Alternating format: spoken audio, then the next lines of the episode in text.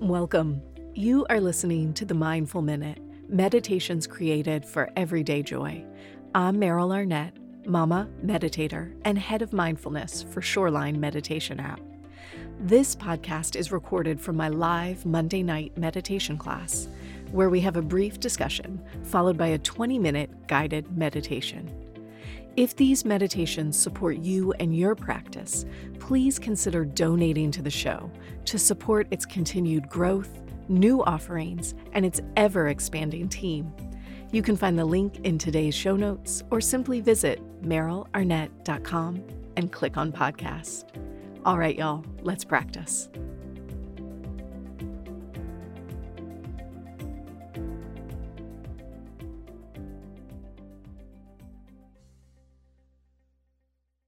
Welcome, friends, to another episode of the Mindful Minute. Thank you for tuning in. So, if you have been listening to these episodes in order, we have just wrapped up the Building Political Resilience series. And today I am bringing you a conversation, although it was not intended to be related, it does feel like there are threads carried through. This conversation today is with meditation teacher and author Caverly Morgan. Caverly was such a delight to meet, and it was so fun because I found out she also knows Deborah Eden Tull. Some of you will recognize that name from a previous interview. So I feel like I've got a little circle of meditative teacher, author friends going on right now that is just delicious. So let me tell you a little bit about Caverly and what we're going to talk about today. Caverly Morgan is a meditation teacher, author, speaker, and nonprofit founder. She's the founder and lead contemplative of Peace in Schools, a nonprofit which created the nation's first for credit mindfulness class in public high schools. She's also the founder of Presence Collective, a community of cross cultural contemplatives committed to personal and collective transformation. Caverly blends the original spirit of Zen with a modern non dual approach. Her practice began in 1995 and included eight years of training in a silent Zen monastery. Caverly is the author of a kid's book about mindfulness and a brand new book, The Heart of Who We Are Realizing Freedom Together. So, we talk about this book and really specifically we dive into this key phrase, realizing freedom together. Caverly offers us a really important point to our meditative practice. She writes The longer we cling to the notion that there's a separate self who awakens, the more arduous our path will be. We realize freedom together. In this conversation today, we explore what that phrase means, why it is that our practice sometimes feels so isolating when what it's really meant to do is draw us closer together. We talk about how Caverly wrote this book to be a collective communal experience and ways that we can extrapolate our own independent meditation practice into this greater collective societal awakening.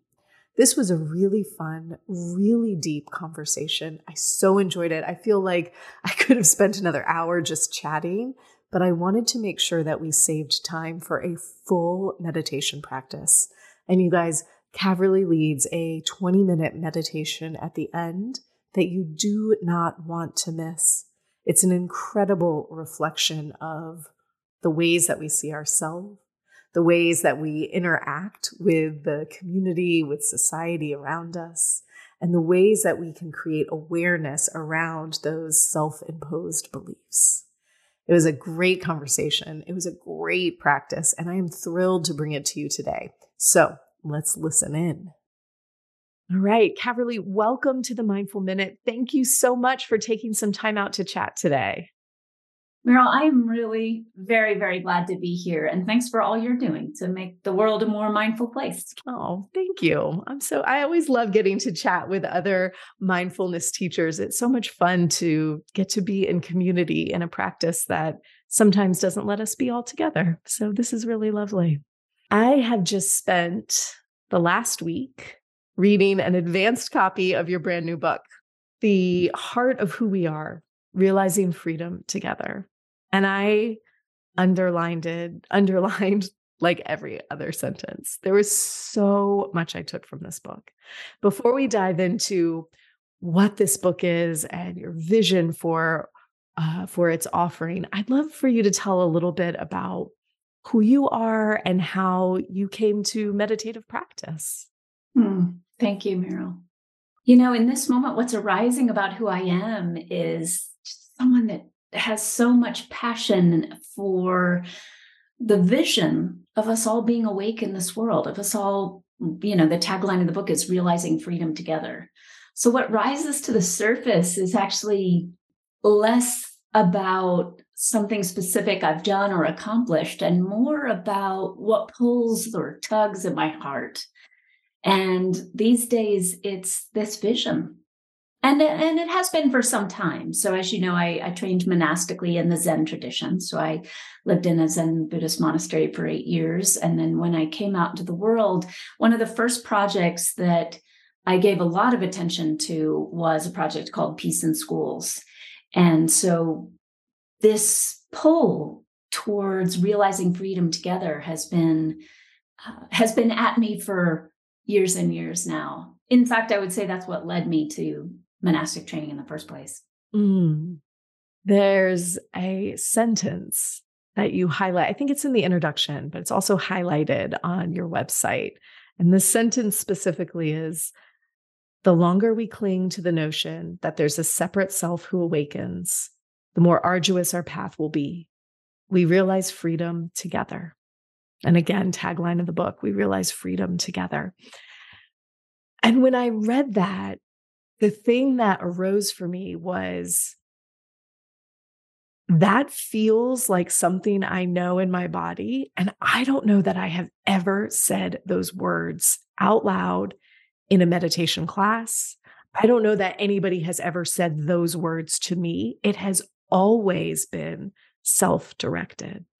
And I would love to hear a little bit about I, I don't know if it was a pivot for you. Maybe it wasn't, but I wonder if maybe there was a pivot at some point that caused you to like look in this direction that was not self centered. I'm so interested by this. Yeah, thank you. It was a pivot for me. What pulled me into practice was a desire not to suffer anymore. And I saw that that was possible through practice.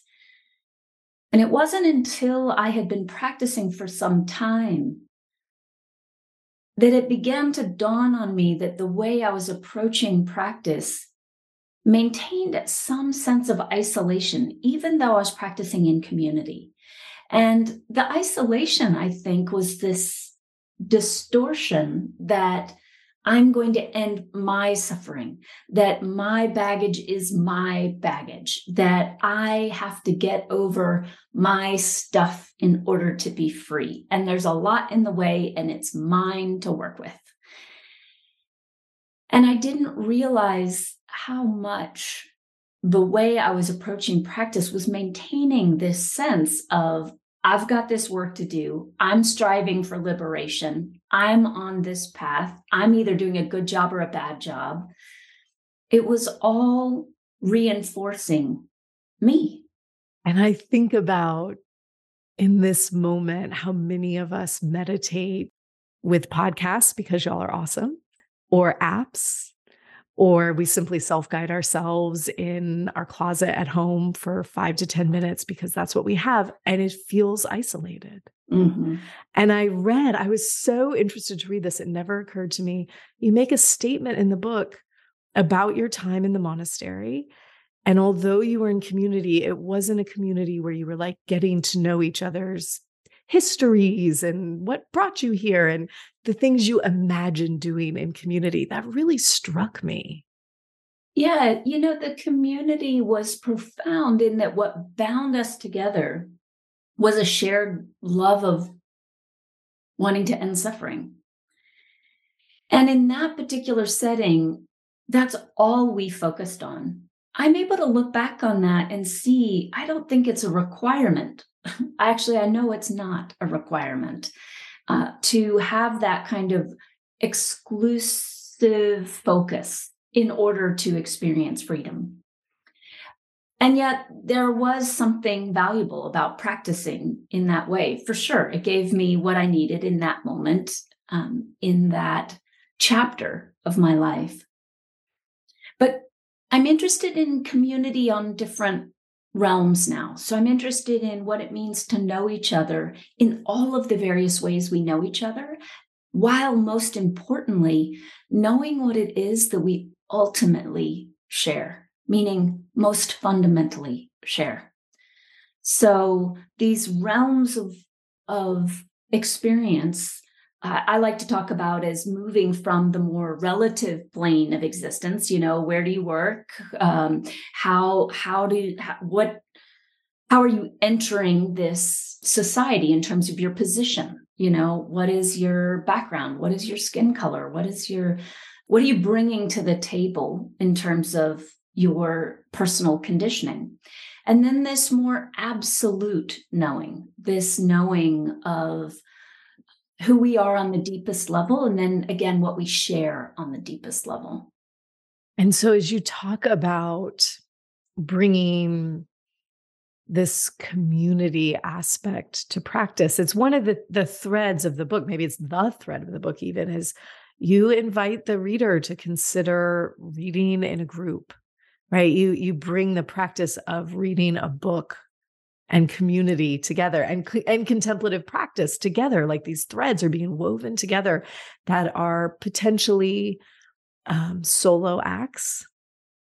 And you say well you could do it that way for sure. You give everybody the option to do that and you also bring in this option of community in these smaller experiences. And i wonder how reading a book together or meditating together or having a conversation is setting us on a path, maybe towards this idea of freedom or liberation. Yeah, I appreciate the way you're framing it because reading a book together is different than experiencing collective practices together, right? Like a friend of mine recently said, Oh, okay, so you're trying to create book clubs. I was like, Well, not entirely, right? Like book clubs, I think of as we're getting together. And if you go with like a real stereotype, right? Like a bunch of gals getting together with their knitting and talking about a book they're reading.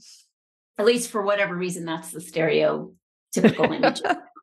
that might not be really how book clubs are. I have to say, I've never been in a book club.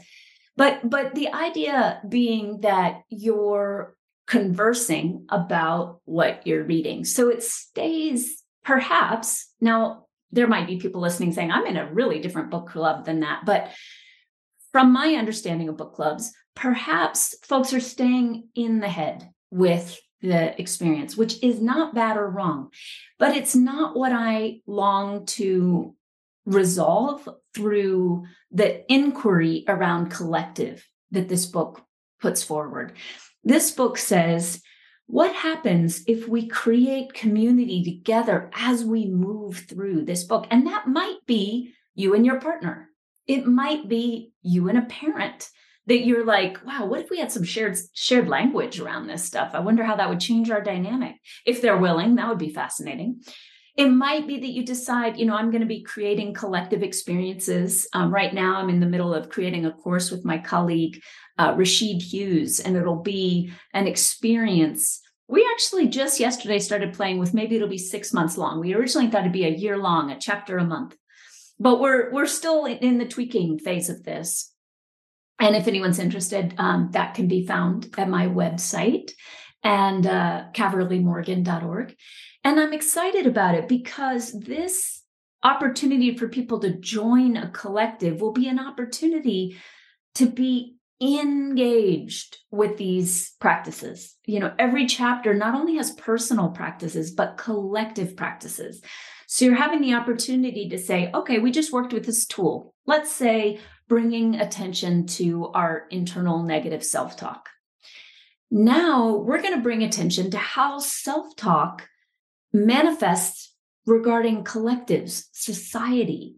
And so, what's our self talk about ourselves what's our other talk how what's happening in terms of realizing freedom together or what's not happening in terms of realizing freedom together based on our lack of capacity to have shared awareness of our collective conditioning. Let's bring attention to that together. So I'm looking forward to all the bumps and the rubs that are going to arise as we explore these matters. But even with bumps and rubs, knowing that it will all be in the name of realizing freedom together. I have so many threads I want to follow from mm-hmm. what you just said.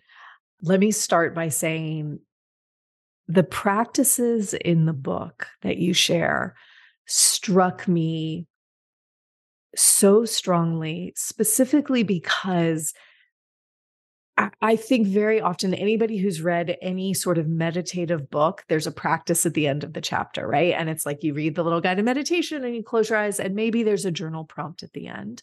And maybe we do them and maybe we don't.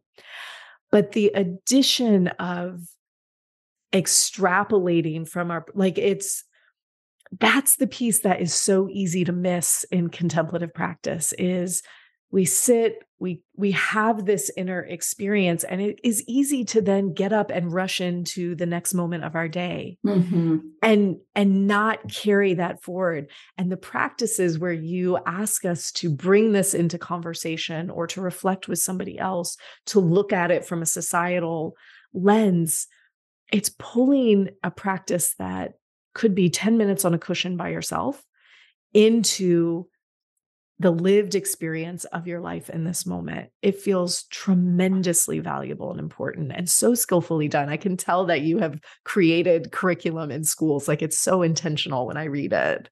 Well, thank you for that. I it is very intentional. I've been refining this book has been working at me for years and years, so it's mm. really an honor to finally birth it. And Eh, I do I do appreciate that this book answers a question that I hear so many people ask which is I feel great in my 10 20 minutes of meditation and contemplation and nothing else is going on and and the translating it into my everyday experience gets a lot dicier like i don't i feel like i'm on autopilot for so much of my life and i don't i need really specific how regarding the integration. It's not enough to just say well just be present as you go about your day. Yeah. Uh, so listeners as you're hearing this it'll be sometime in early december but this is being recorded the day before the midterm elections in the states if you're a listener in the states and I just spent the last three weeks teaching a course on building political resilience. And so we've really been talking and exploring how does our practice support us when the ads are on the TV and the mailers are in the mail and you see the sign go up in your neighbor's yard and you're like, wait, what? You're voting for who? And there's such a sense of I again I think it's isolation, right? Like I we can't talk about this because it'll be a fight. Yeah. And how do we start to build the skill and the resilience and the courage really to come together as community again, right? Yeah, how do we come together as community without letting our eye leave what we share, who we truly are, while also simultaneously not ignoring everything happening on that relative plane of experience. So, a lot of the book is about knowing how important it is that we can move into the recognition of we are all one while not dismissing or throwing away all the various ways we don't act as though we're one. So, we can't pretend I think in the name of what you're talking about, that kind of resiliency, we we can't access that resiliency if we're pretending as though we're all one is currently just manifesting on our relative plane of existence, as if our actions are all just all across the board arising on behalf of that deepest knowing of what I like to talk about is our shared being. The very being that you are is shared by me those, those aren't two separate beings. So, what's it like when you and I, in conversation, even now, hold an awareness of that being being shared. It, again, it doesn't mean, of course, we're going to have very different life experiences, but to not take our eye off what's shared changes potentially that conversation if you're my neighbor and you vote differently than me. You name very clearly in your book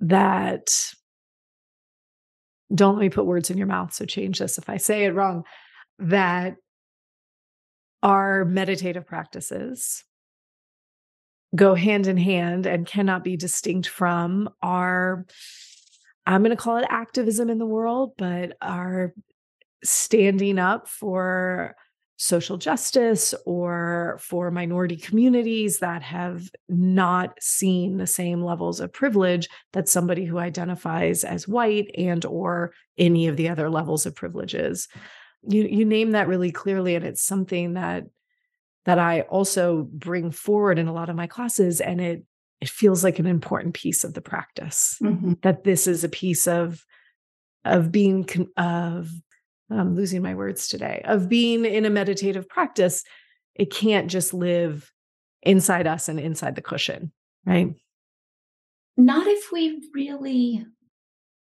want to be free mm. so we can have I, I appreciate that Reverend Angel Kyodo Williams talks about a kinder, gentler suffering.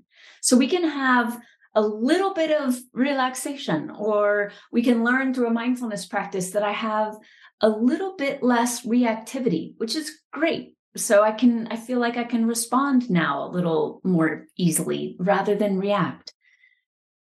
Most of us enter practice and move through that realm of practice finding gratitude for it, benefit from it, but not deep satiation for the thirst that ultimately is what pulled us into practice.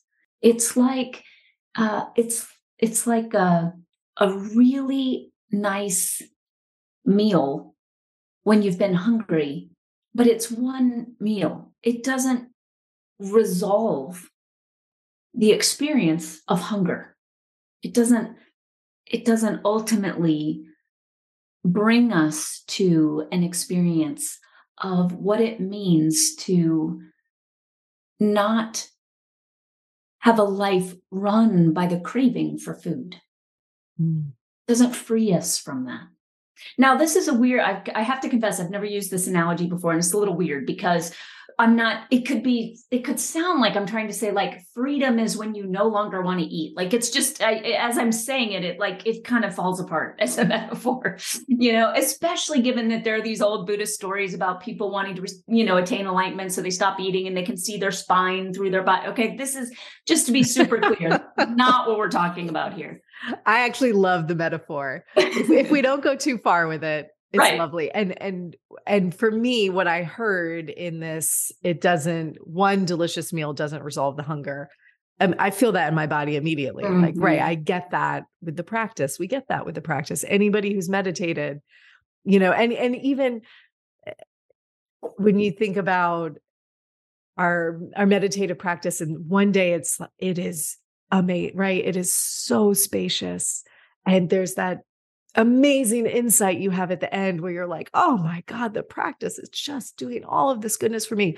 And the next day we sit down and it's like all you can hear is the kids running around upstairs. And you're like, but I didn't send that email. Shoot, I got to go send that email. When is the bell going to ring? It's that same sense of like one day it's amazing and the next day maybe it's not. Right. And we're still working that towards resolving that hunger.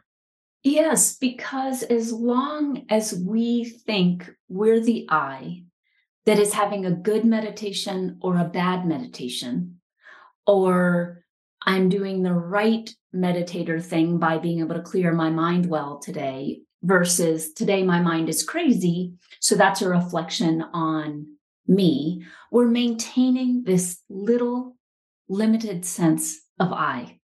So we'll have a nice meal by the end of an experience, but we won't meet that real craving, which is to be free from that distortion, the distortion that you are that which is striving in your practice to try to have a particular experience.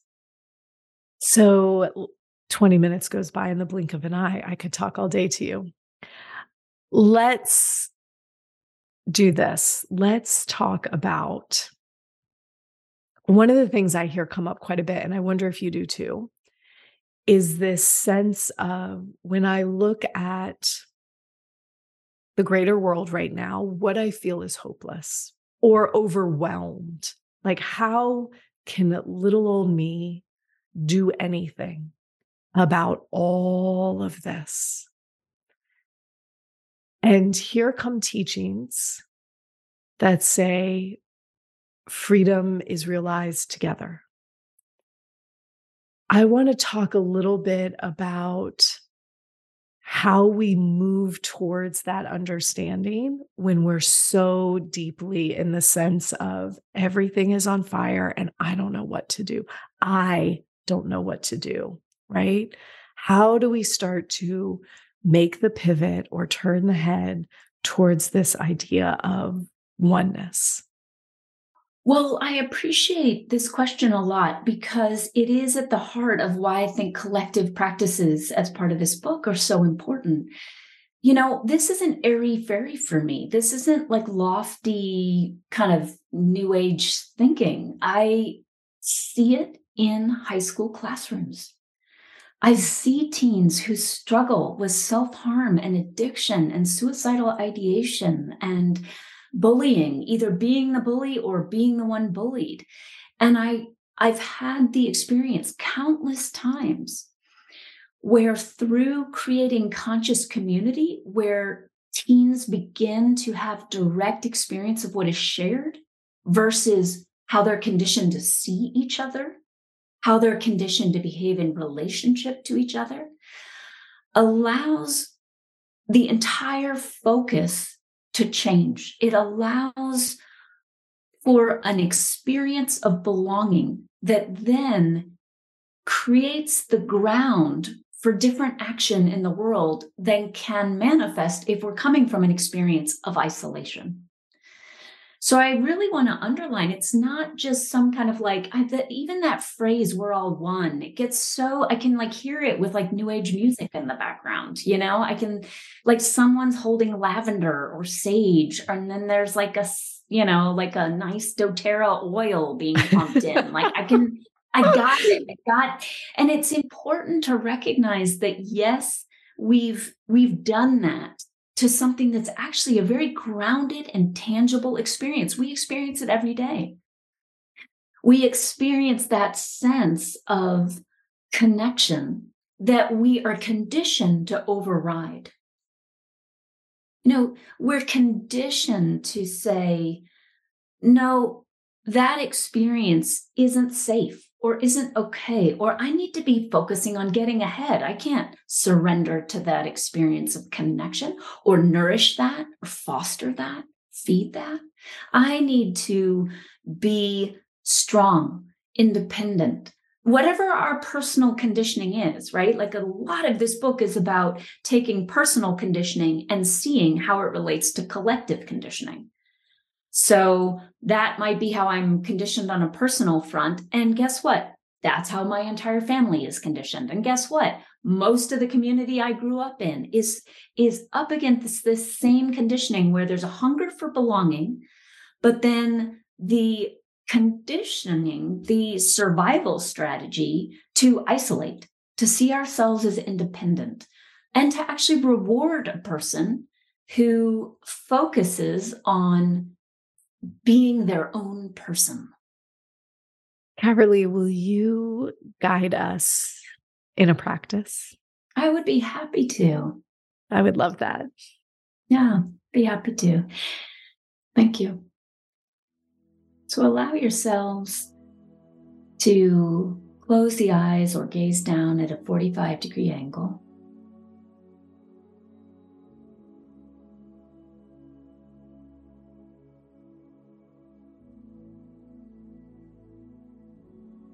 And for a moment, consciously give your attention to all the ways that you've been conditioned to move through the world.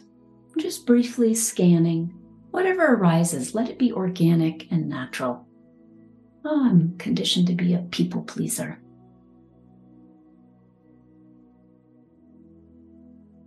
I'm conditioned to be independent.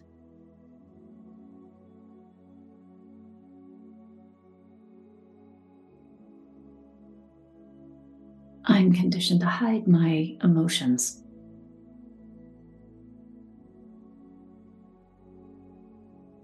Spend just a moment at the beginning of this contemplation, letting whatever is in the file of your personal conditioning just float through your awareness, just noticing whatever there is to notice.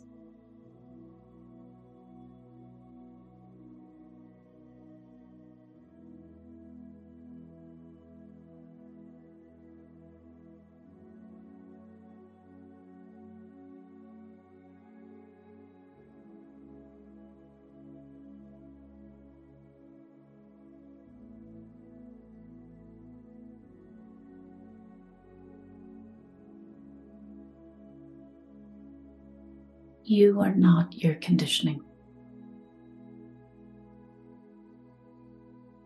Notice that you can see all of this conditioning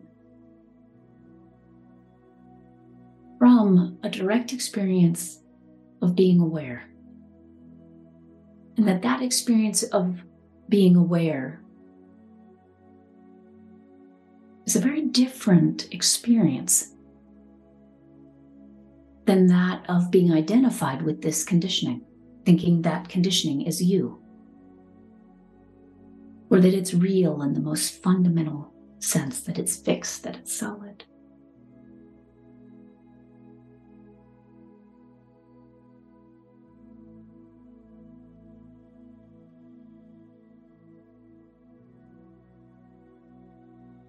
So now, rather than giving your attention to all of that conditioning,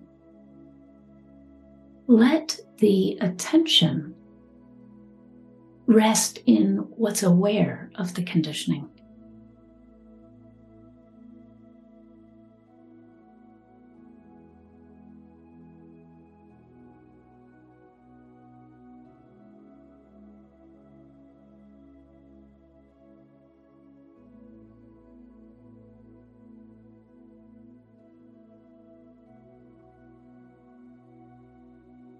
Might even say surrender to awareness. Release into awareness. Rest in awareness.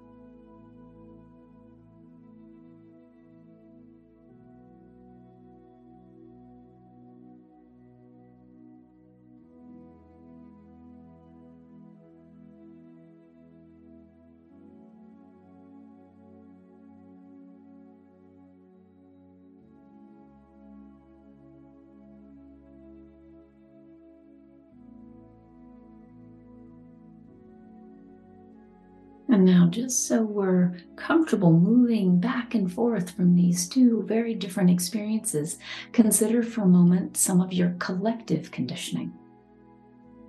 So, I might want to pause to consider all the ways that I have absorbed collective conditioning around what it means to be a white woman in this society.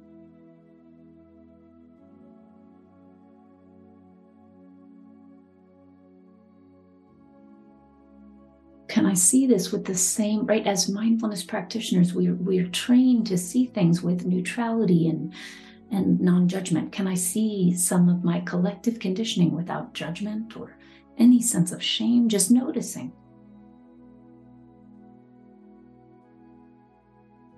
Maybe I get present to a sense of entitlement that I'm conditioned to have in a collective sense.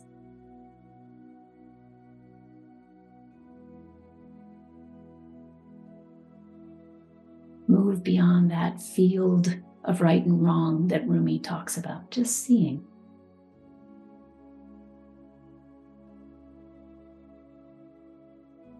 I identify as a woman. Perhaps I can see in this moment some of my conditioning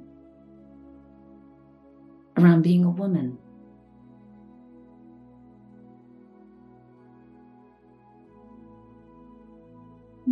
Might feel separate from race or ethnicity, just what it means to be a woman in the cultural context I was raised in. So take a moment to just see this collective conditioning.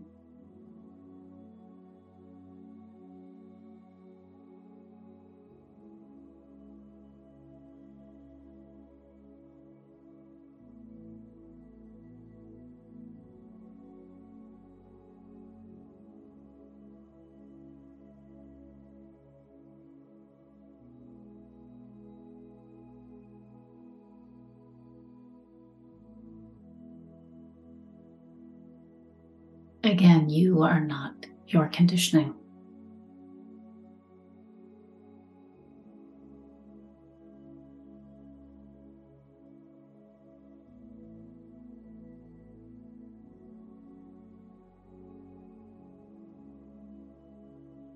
Notice that you're aware of your conditioning.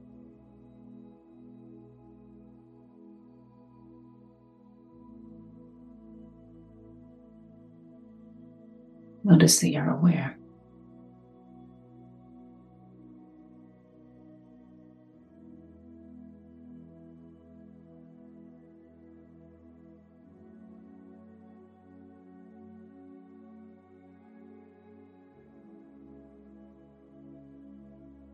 Bring the attention into the open arms of awareness.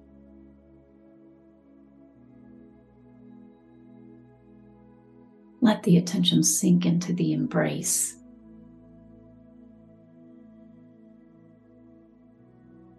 Of expansive, open awareness.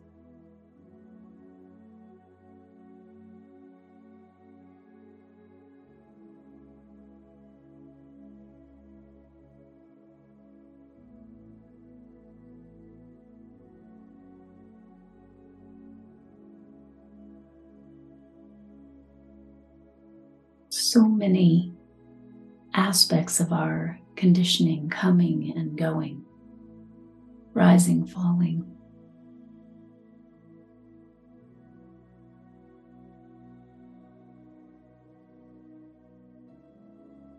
This awareness, unchanging.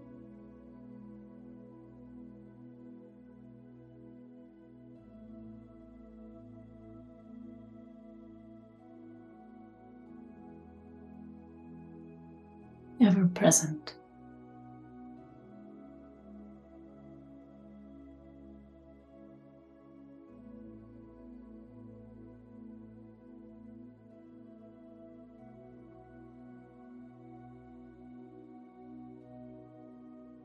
Inherently whole.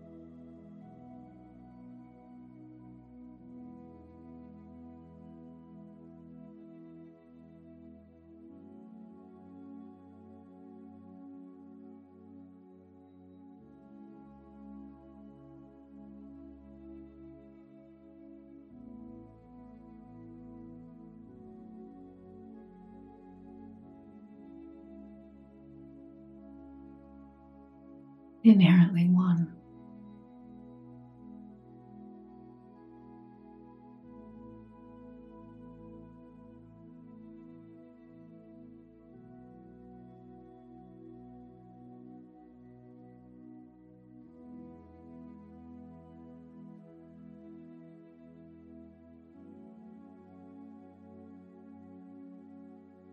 In this moment, let go of any temptation to discipline the mind, to clear the mind.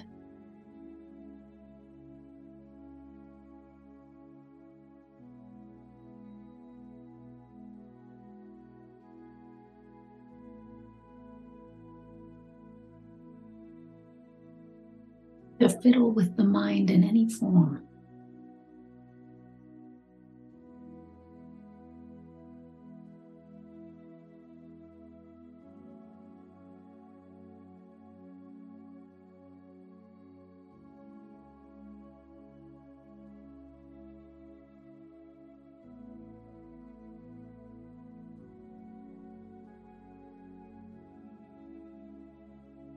Notice that awareness is inherently aware without needing the mind to do anything other than what it's doing in this very moment.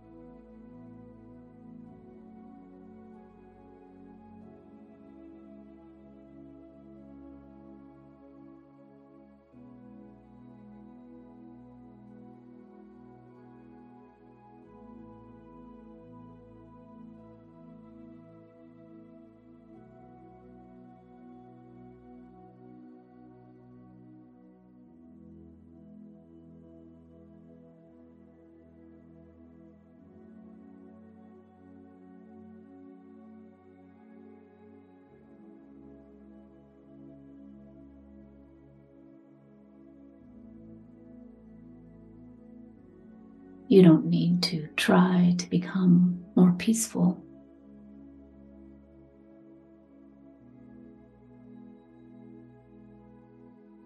You can rest in peace as peace.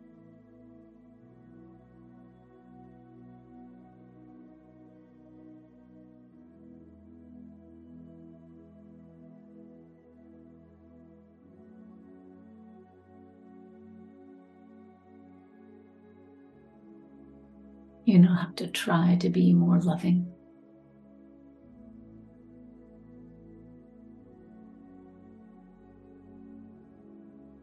You can rest in love as love.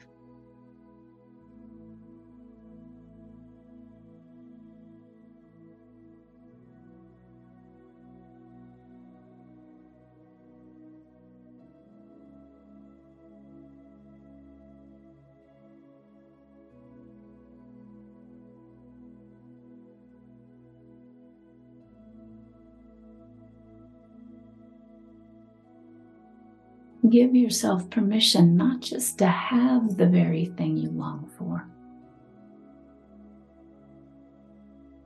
but to be the very thing you long for.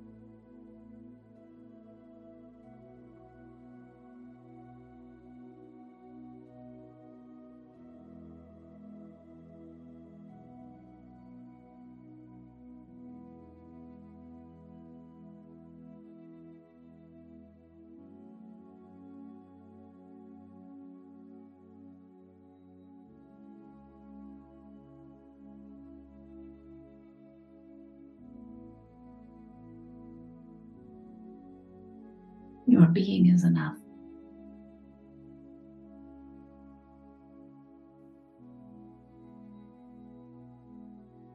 Your being is everything.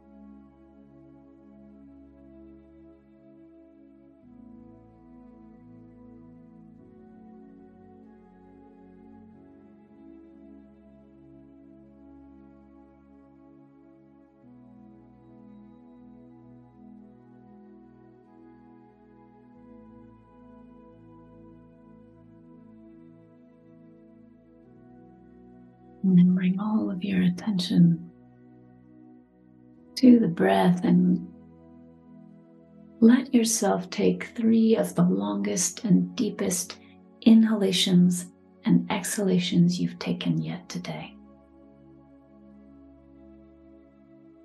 Really feeling your breath move fully and freely throughout your entire body.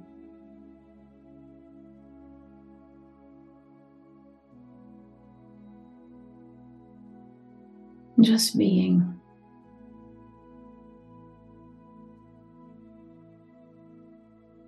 And just breathing.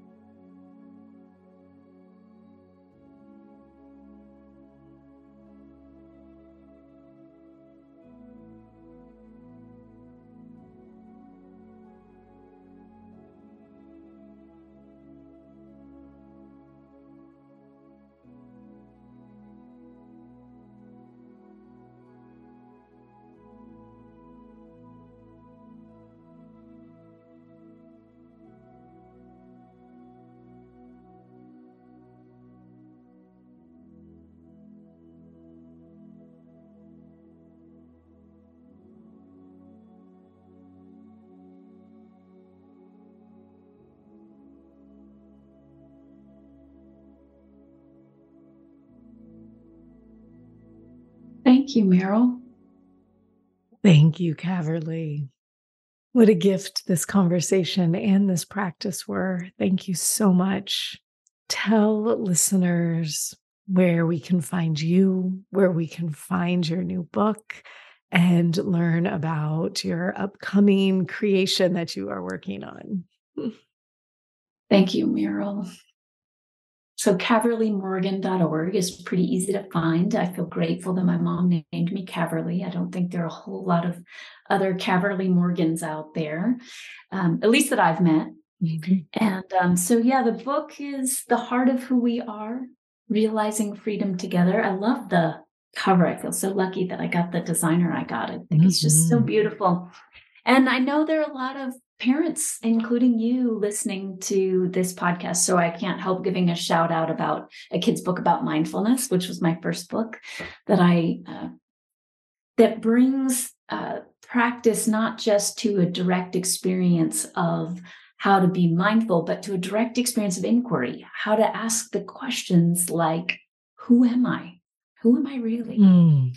So, the heart of who we are is it launches, as you know, on November 29th. And on that landing page of my website, you can find out about this book collective that I acknowledged uh, will be happening in 2023.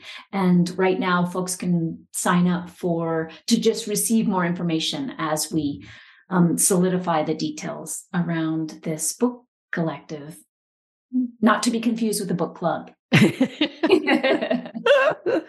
I am in a book club and I look forward to being part of a book collective. Okay, do you knit? That's what I, I need to. I, I, don't knit. I was. It was so funny as you were talking about your like stereotype. I was like, well, ours is solely based on food. We're like, what's the oh. spread? what are we great. eating? That's great. That's great. But yes, it is a lovely, lovely group. I'm glad to be part of it, and it. I love the uh, invitation to expand something that I think most of us can at least resonate with some idea of a book club into something yeah. that is a little bit deeper. Mm-hmm. And and wider too. I'm going to say deeper and wider. That's what I feel when I yeah. think about what that might be.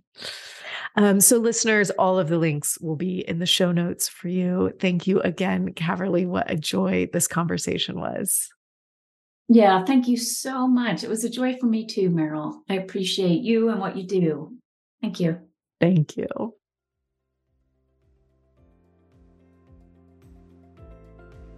Thanks for listening to the Mindful Minute.